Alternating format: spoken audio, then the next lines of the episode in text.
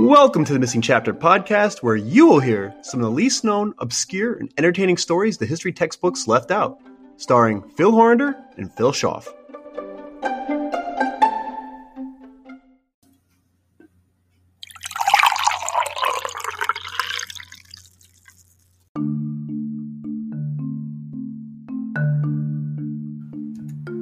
Backed by popular demand, the Missing Chapter podcast top fives. Easily the most popular episodes from our listeners' perspectives is the top five. The top five war movies, top five haunted historic places, top five nursery rhymes, and this time we're talking about the top five most used phrases and their unknown and sometimes ridiculously bizarre origins. I've got my five. And I've got mine. So relax, grab a coffee, and if you're driving, keep at least one hand on the wheel, and let's get to it. Your top five historic phrases and their origins.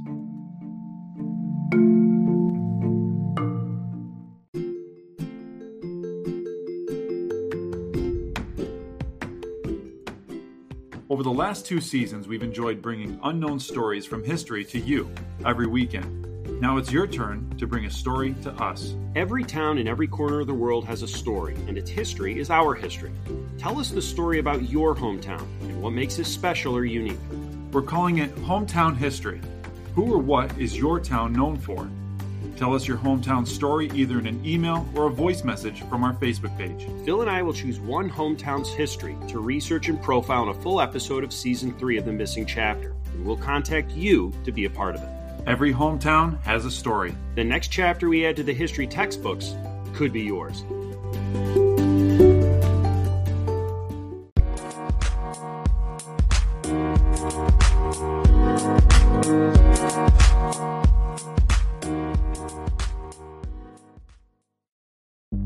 Brain needs support, and new OLLY Brainy Chews are a delightful way to take care of your cognitive health.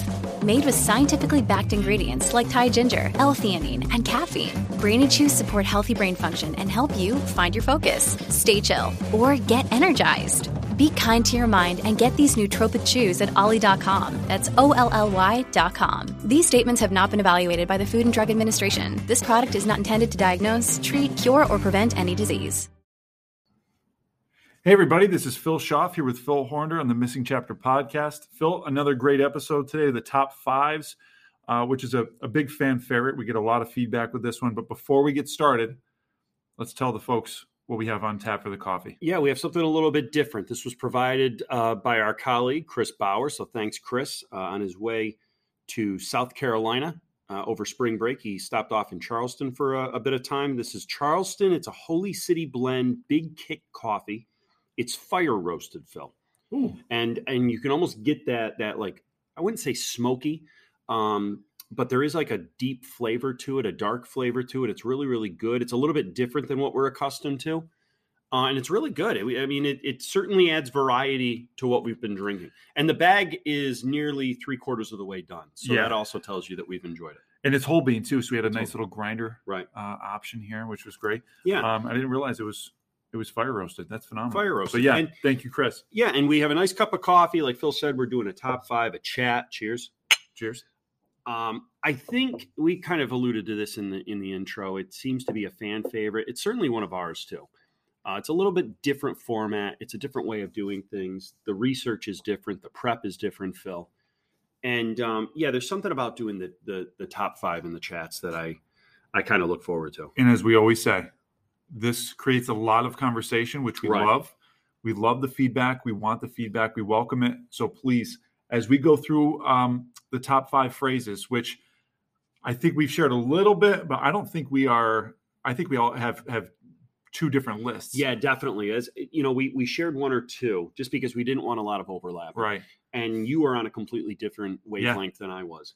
Um, and like Phil said, the Missing Chapter podcast uh, at gmail.com. Feel free to reach out to us either through an email or on social media on Facebook or Instagram. And we love to hear from you as always. Yeah, because I'm I'm interested to hear because obviously when we're all said and done here, we're gonna have ten total idioms that uh, you know we're trying to find out origins of, and I'm I'm curious to see what the listeners think, uh, not only of our top ten, but um, you know the the list as a, as a whole. Maybe they Right. have some some phrases they want. Right. And I know on. I know we we both tried as hard as we could to to kind of pick up ones that are um, a little bit more obscure you know, I, I we came across the bite the bullet one. I'm not Yeah. sure if people are as familiar with that, the origins of that. I kind of assumed they were, so I shied away from ones like that Right. and tried to come up with ones where people maybe weren't as familiar with. Right. Exactly.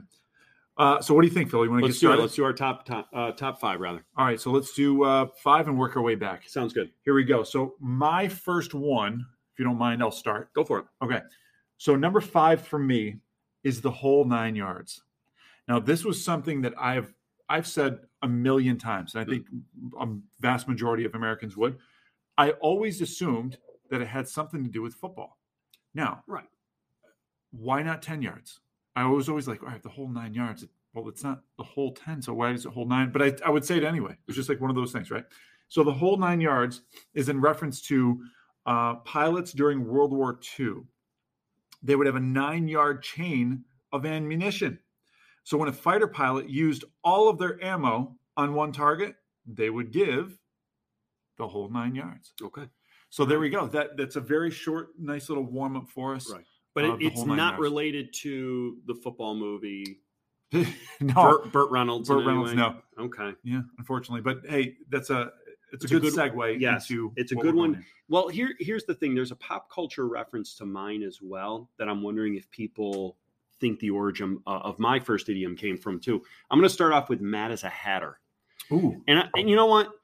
That's my number five because I don't think people really necessarily use this this phrase, but I think you're familiar with it. Mad as a hatter, and again, um, I kind of looked at Lewis Carroll's Alice in Wonderland as where it might have or, or- originated Yeah. with the Mad Hatter, and that's not the case. Okay, No it did not originate with Lewis Carroll's Alice in Wonderland. It, it- it's actually its origins date back all the way to the 17th and 18th centuries, well before Carroll's book was published. wow. All Yeah. right.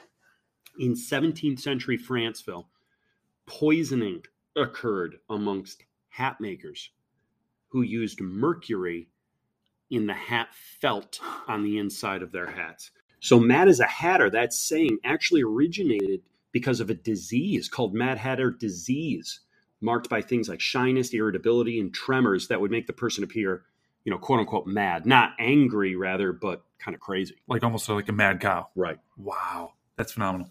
That's my number five. So, number four on my list, and I didn't intentionally, everybody, make mine as I'm looking over my list right now so dark.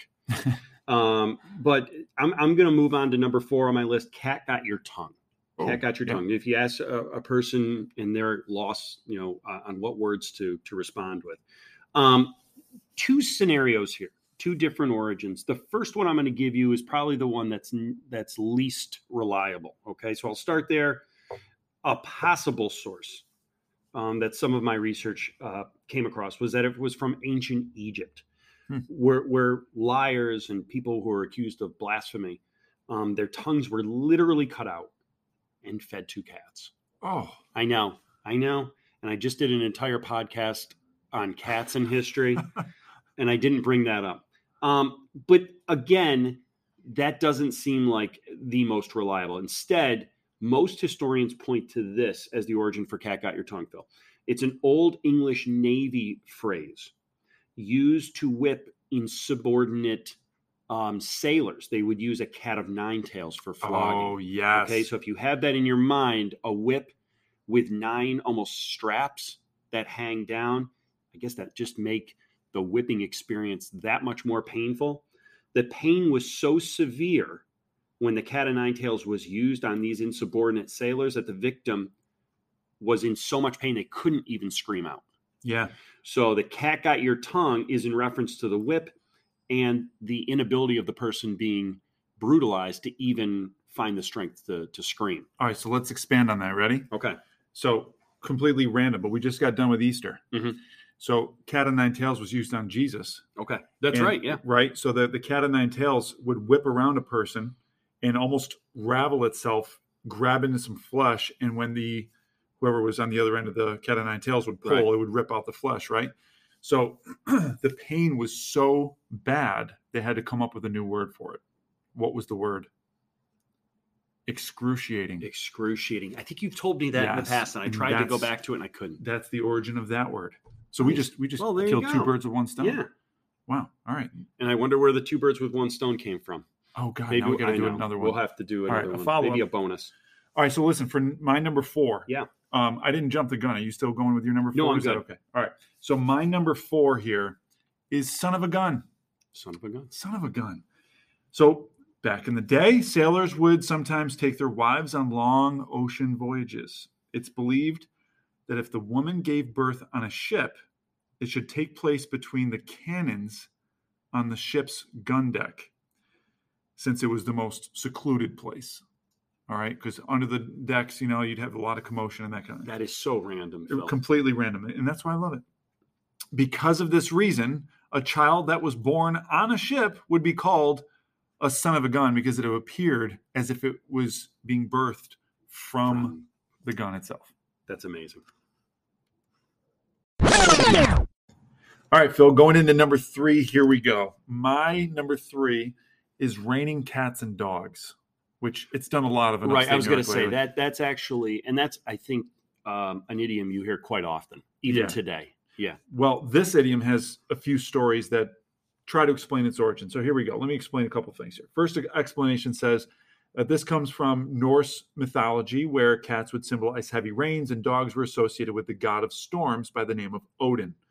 Uh, the second version says that in 16th and 17th century England, house, houses had thatched roofs, uh, which were one of the few places where animals were able to get warm. Sometimes, when it would start to rain heavily, the roofs would get very slippery, and cats and dogs would fall off, making it look like it's raining cats and dogs. But from a historian's perspective, this doesn't seem likely or logical, in my opinion, because number one, we know the dogs didn't live in the rooftops, they would essentially make it on top. And number two, if they were on top of the thatched roof, you know, basking in the sun to stay warm, then they would immediately move when it started raining because the animals don't like rain. Right. So that to me just doesn't seem like it adds up. I think that's really been debunked uh, by itself. But another version also comes from Europe where a combination of poor drainage systems and the large number of stray cats and dogs, unfortunately, would drown and their bodies would be left in the streets. And when the rain stopped and people emerged from their houses, they would see these animals. And of course, it would appear that it really had rained cats and Cats dogs. and dogs. We're- Interesting. We're, really on this animal frenzy here. I know. Well, I'm gonna I'm gonna throw a curveball at you then. My my number three. If someone bothers or annoys you, they rub you the wrong way. oh, yeah. So the phrase "rub the wrong way," and it's going to go back to early American colonial times, so Okay. 1700s primarily, early 1800s, when American homeowners would ask their servants to rub their oak floorboards the right way. Hmm. Now, the right way, Phil, in case you're wondering, that they were looking to have their servants clean their floorboards would be to go with the grain Sure. Okay, go with the grain of the uh, of the floor and the wood. They would first use a wet fabric, and it's usually something like a sheep's wool, like a lanolin, followed by a dry fabric. Okay. Now, if you went with the grain, you used a wet fabric to a dry fabric, you wouldn't have streaks, you wouldn't ruin the floorboards. But if you did it the wrong way, the exact opposite happened. It didn't look good. There were smears, there were streaks, and the homeowners were annoyed. Wow. They got rubbed the wrong way. well done, sir. Thank you. Okay, Phil. Number two for me, if you see somebody and they don't acknowledge you, they're antisocial towards you, you might say they gave you the cold shoulder. Oh, sure. Okay. Yeah. yeah. So this one actually for me goes back to medieval England, where this this is so bizarre. You have a guest who it's time for them to go. How would you initiate that? How do you give them the impression, listen, your visit's over, it's time to leave? Well, you do so by giving that guest a cold piece of meat from the shoulder of the mutton, the pork, the beef chop that you would serve them for dinner. And when the host felt like it was time for the guest to leave, they would do that. That's how they would initiate time for you to go. They'd give them that cold piece of meat. It was the polite way of saying, Yeah. Time to go. time to go. This party's over. Yep, Stop the cold lingering. shoulder. Oh, so it, it, has developed into, you know, that that kind of um, awkward exchange between someone. Now it's like you're being antisocial. Give him the pork shoulder. Give them the pork shoulder Yeah, sure. or mutton. Yeah. Yeah. and on top of that, you just it just dawned on me that uh, as you were explaining that being caught red-handed, that right, has- right. that has something to do with meat too. You know, the people. I think it was even medieval. Believe it. I, I, yes, Old that. English. Yeah. So Old I mean, English, right? th- I would consider that medieval. Sure, Yep. why not? Um, being caught red-handed is is being caught with with the bloody meat that you're stolen from the butcher, which which is crazy. which is crazy. Yeah. All right, so now number three, you actually you had one and that turned into two. Right. I have one. Uh, this idiom is actually because of this idiom, another idiom was created. Okay. So we're gonna we're gonna kill two birds with one stone yet back. again. It's and back. I, I do have a feeling that we're going to uh, give some insight on that Let's one for the bonus. yeah. All right. So here we go. The the idiom for you right now for number three, or excuse me, for number two, I should say, is beat around the bush. Okay. Okay. Um, this is an interesting one. All right. So let me explain. Common phrase is thought to have originated in response to game hunting in Britain. Seems like a lot of these originate in Brit- Britain. Um, while hunting birds, hunters would beat bushes in order to draw out the birds or any other game, of course, that they were hunting. Therefore, they were beating around the bush uh, before getting to the main point of the hunt, which is actually capturing the birds. Now, Hmm. part two to this story is this rather than beating around the bush, many people suggested that the hunters should cut to the chase Cut to the chase. huh? and just grab the nets um, and and collect the birds right from where they were trying to hunt. So cut to the chase, stop beating around the bush, and get the birds for once, will you? Another day is here, and you're ready for it. What to wear? Check. Breakfast, lunch, and dinner? Check. Planning for what's next and how to save for it? That's where Bank of America can help. For your financial to-dos, Bank of America has experts ready to help get you closer to your goals. Get started at one of our local financial centers or 24-7 in our mobile banking app. Find a location near you at bankofamerica.com slash talk to us. What would you like the power to do? Mobile banking requires downloading the app and is only available for select devices. Message and data rates may apply. Bank of America and a member FDIC. Okay, here we are after the break, Phil. We are down to our number one. And you know, Phil, I have to say, um, I actually, I had a really difficult time. I kind of go back to the movie, the top five war movies. Yeah. Coming up with a list of five, I feel like we're going to have to do a sequel to this at some point because I, left so many good ones out. That during break we were saying, well, which one are you going to do? Which one am I going to do? Because I feel like there's three or four at least minimum that I would have liked to have gotten to and didn't have the opportunity. So so I think we just announced that there's going to be a part two to this in the coming weeks. Right. Yeah, I would agree. So, all right, let me throw out the number one for you. Um, I've always wondered about this and just never have taken the time to Mhm. find the origins. Don't throw the baby out with the bathwater. okay, All right, Okay. this one you won't believe. Early 1500s, of course, sanitation, germs really just weren't considered. Uh, people only bathed once a year. Not only that, they also bathed in the same water without changing it. Mm, Yeah. Uh, so the adult males would bathe first, then the females, leaving the children and babies to go last. By the time the babies got in, the water was so filthy, oh, it was cloudy. So the poor mothers had to take extra care that their babies were not thrown out with bath water because the bath water was so murky. and there you go. And there you go. And it makes sense now. You're number one? I'm gonna I'm gonna turn a blind eye to that and explain turn a blind eye. If you're gonna ignore a situation, you're gonna ignore facts or reality.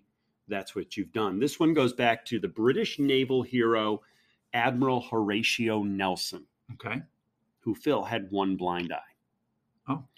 Once, when British forces were signaling for him to stop an attack that he was about to initiate on a fleet of Danish ships, he held a telescope famously up to his eye, his blind eye, and said, quote, I do not see the signal. Nelson continued his attack and was victorious for the British forces. He didn't Wow. acknowledge he didn't acknowledge the the the stop signal, continued to attack. He turned a blind eye to what his um, forces were telling him to do. That's remarkable. There you go. So there's our list, Phil. Top five idioms, the meanings behind them, historic references. for some of these famous uh, phrases and sayings that you've heard throughout time. Uh, if you enjoyed this, uh, stay tuned. We're, we're definitely going to have a sequel that we'll follow up with. And if you feel like there's one you don't want to wait for that sequel, there's one that you want to uh, let us in on, again, feel free to reach out to us either via social media or uh, through an email. But Phil, a bonus, as we tend to do with the top fives in our chats, let's talk about two birds with one stone. You did some research. What'd you come up with? Okay, so there's there's like three or four possible origins here. I'll, I'll give a couple which seem legitimate. Mm-hmm. Um, some of them are kind of, I think, too far fetched. So let's start with this possible origin number one, uh, and this comes from um, a British website, uh, qlanguage.com. So I, I, can't take credit for this, obviously, but here we are.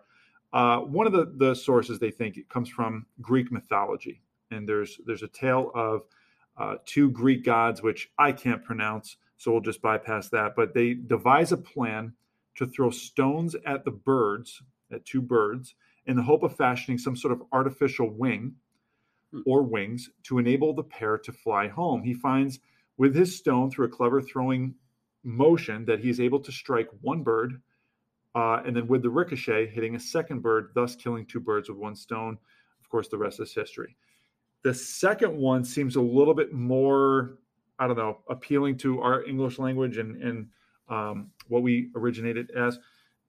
1600s, initially used in somewhat a pejorative way to describe a philosopher's attempt to prove two arguments with a single solution. Implication was that killing two birds at one time is extremely challenging unlikely, and that the philosopher's attempt should be viewed with extreme suspicion. Hmm. The philosopher had obviously failed to satisfy his critics, who suggested that his attempt was about as successful as a try to knock out two birds with a single stone. Now, I think there's a, there's a, there's a little bit more to that, but I think there's another one that seems, at least it applies for our class as well. This one seems uh, a little bit more um, applicable and kind of I don't know, I guess more valid, I should say. Okay. This one comes from Thomas Hobbes, oh. one of the Enlightenment yeah. philosophers that we've talked about in class.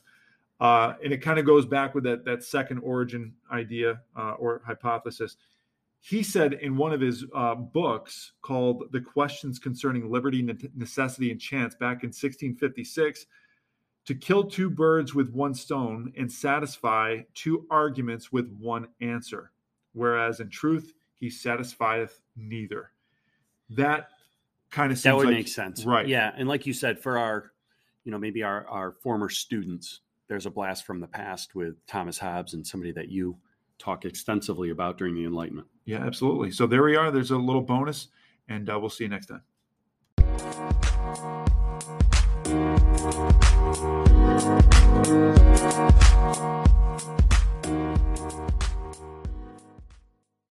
When you need mealtime inspiration, it's worth shopping Kroger, where you'll find over 30,000 mouthwatering choices that excite your inner foodie. And no matter what tasty choice you make, you'll enjoy our everyday low prices, plus extra ways to save, like digital coupons worth over $600 each week. You can also save up to $1 off per gallon at the pump with fuel points. More savings and more inspiring flavors make shopping Kroger worth it every time. Kroger, fresh for everyone. Fuel restrictions apply.